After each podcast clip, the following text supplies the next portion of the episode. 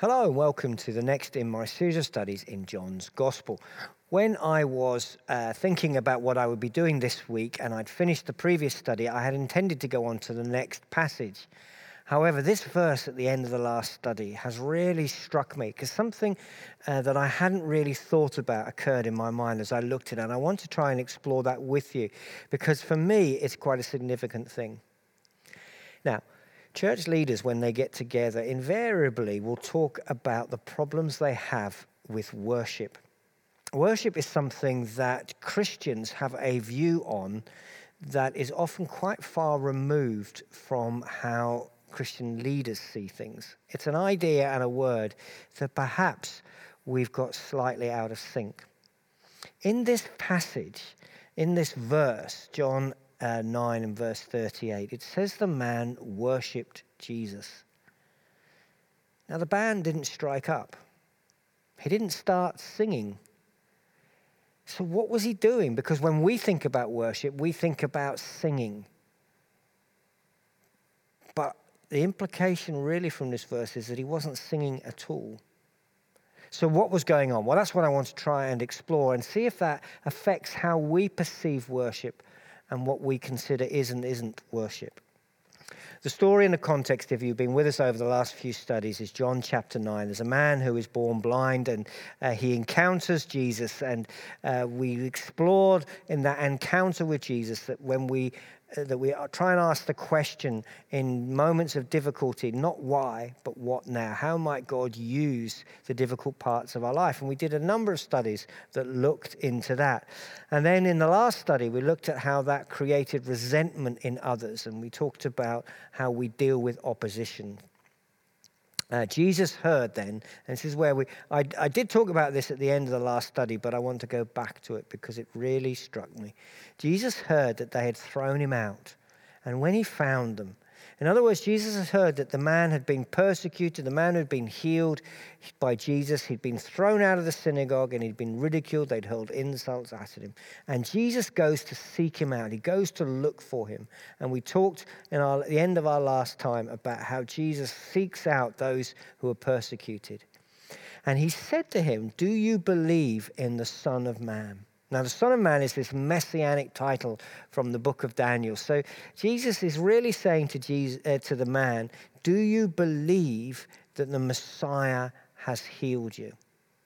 Or do you believe that the Messiah is with you? Now, remember, he had been blind and then he'd gone away to wash. So he wouldn't necessarily have known that this person speaking to him was the one who had healed him might have recognized his voice, but remember, he didn't get his sight until he went away and did what Jesus had told him to do, which was to go and wash. And then he was healed, and Jesus wasn't with him at that moment.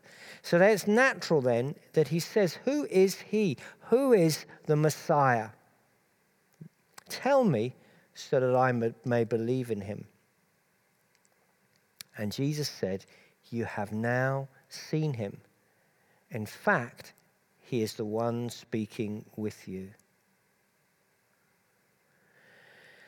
And this is the verse I want to unpack. The man said, Lord, I believe. And he worshipped him. Three things I want to draw your attention to. Firstly, the word, use of the word Lord.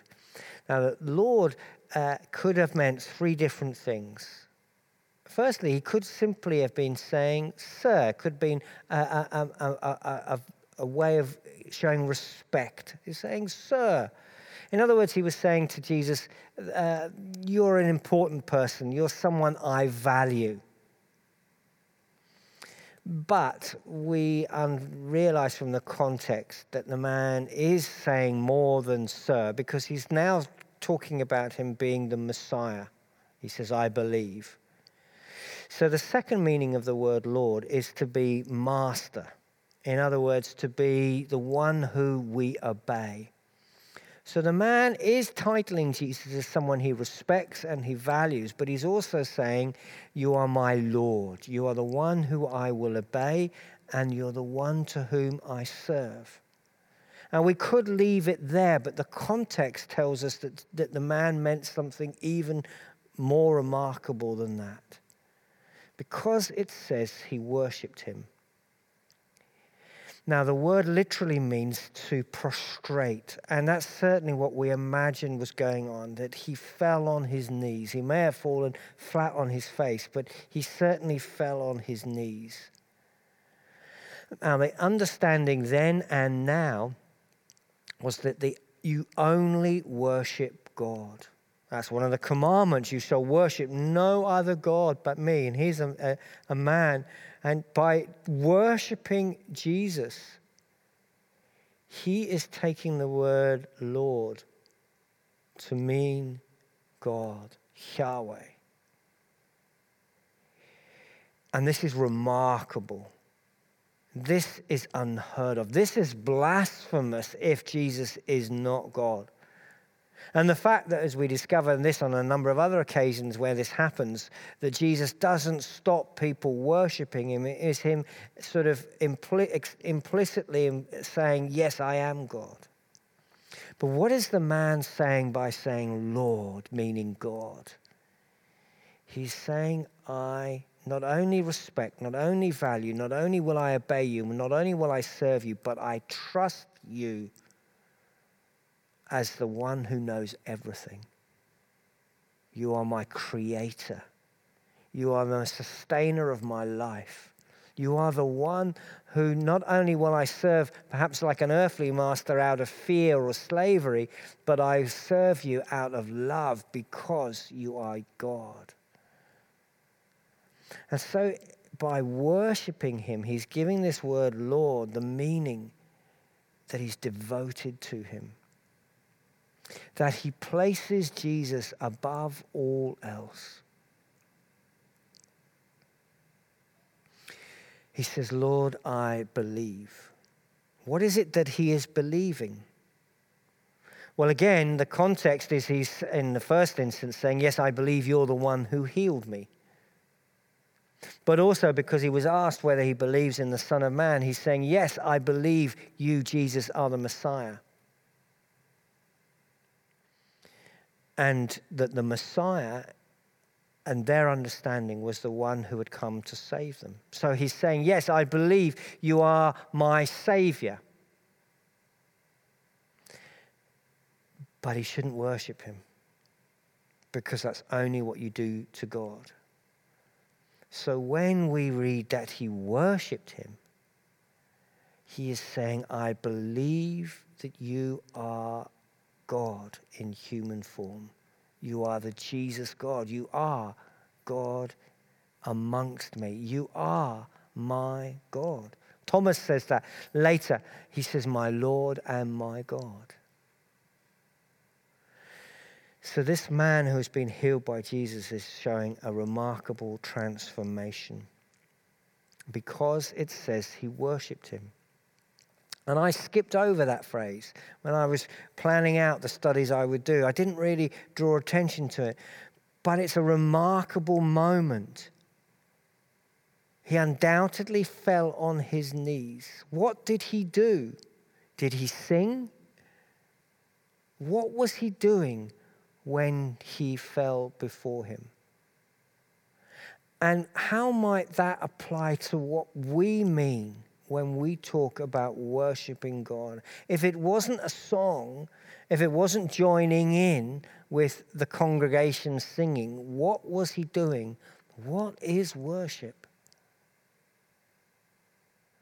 I want to suggest three things. The first thing that Jesus, uh, sorry, that the man was doing towards Jesus was he was offering thanksgiving. He had a recognition that, that, that that which was good in his life had come from God. And he was giving thanks to Jesus for providing and giving him goodness. He was saying, You are the one who has healed me, and I'm grateful and I'm thankful.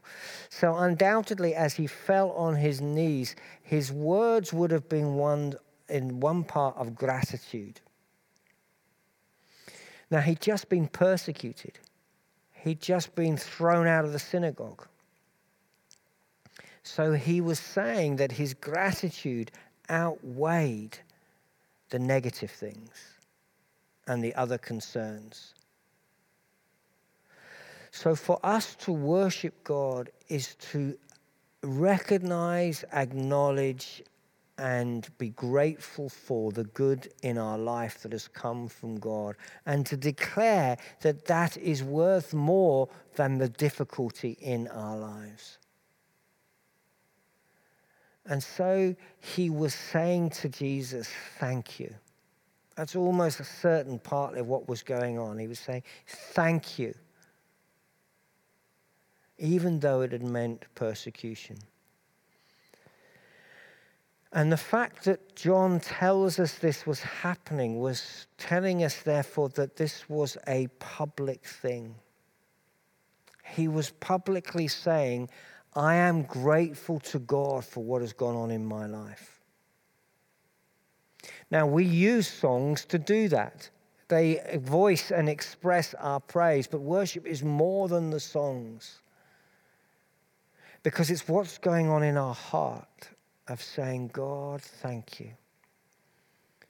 And it may not be done together with others, it may be done on our own, quietly with God, of just saying, I'm so grateful for your love, for your care, for your goodness, for the answers to prayer, for all the things we talked about a few studies ago when we talked about the, the, our story and what God had done.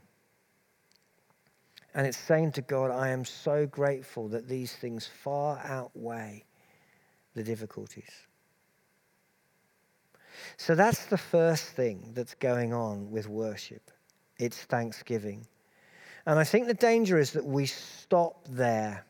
But I think that it's pretty clear in what is in, um, understood by this word that this man was doing more than that.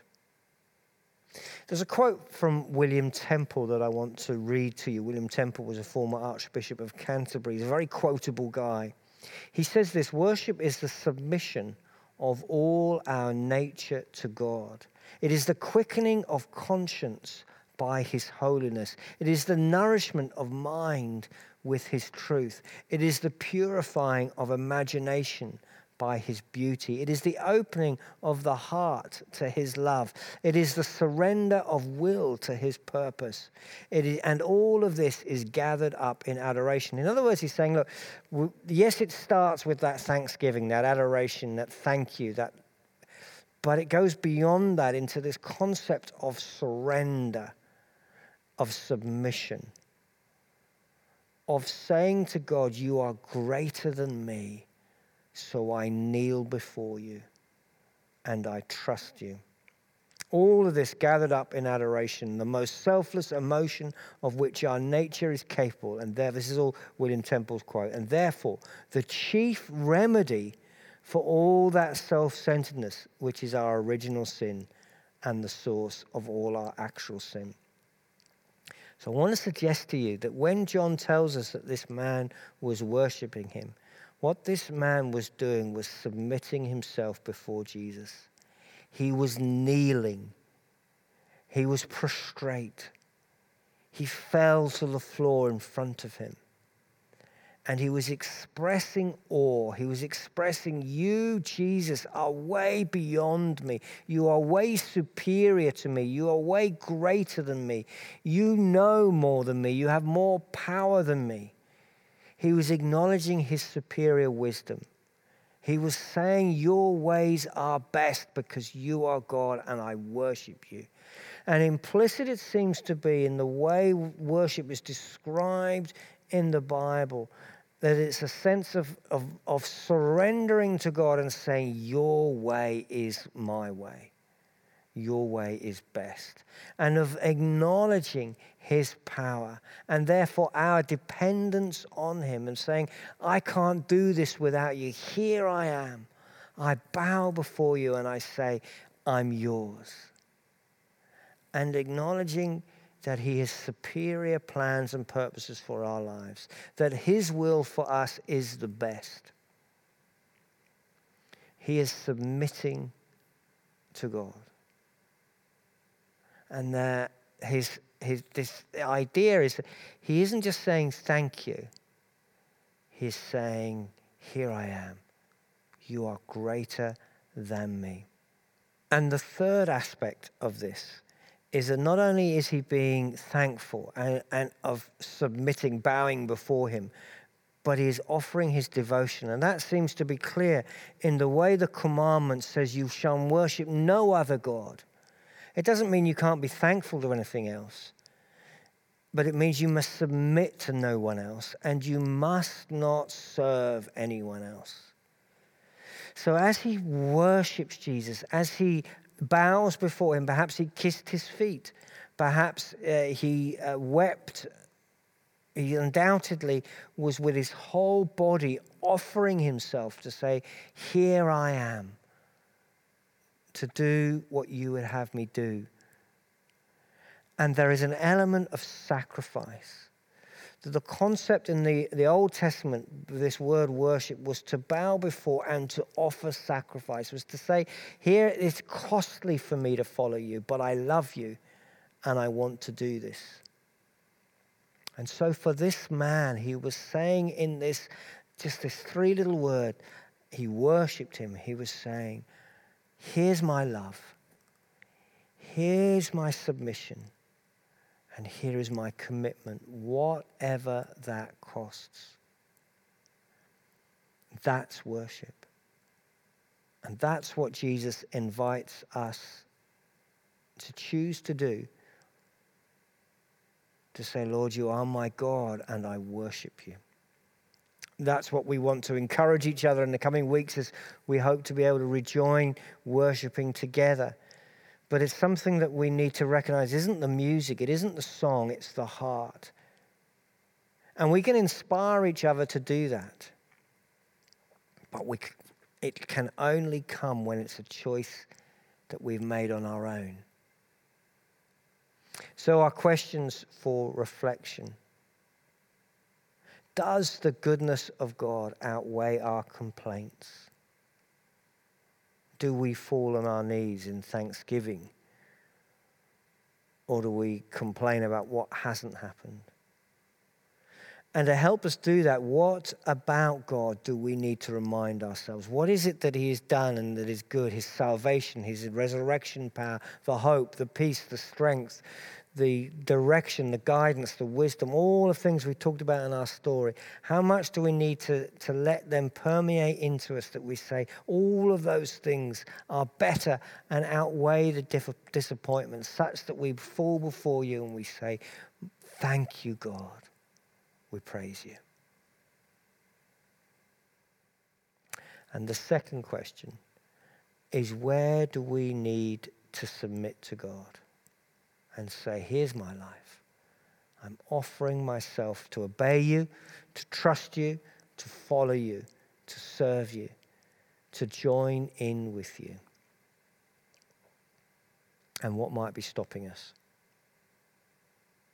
What is it that maybe stops us falling on our knees before God and saying, I love you and I'm here for you?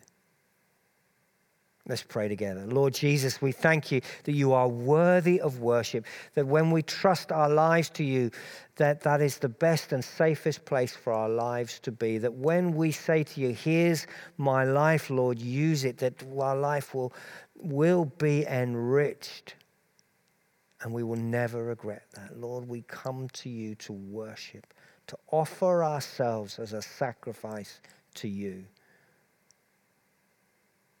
Use us for your glory, our God and our King.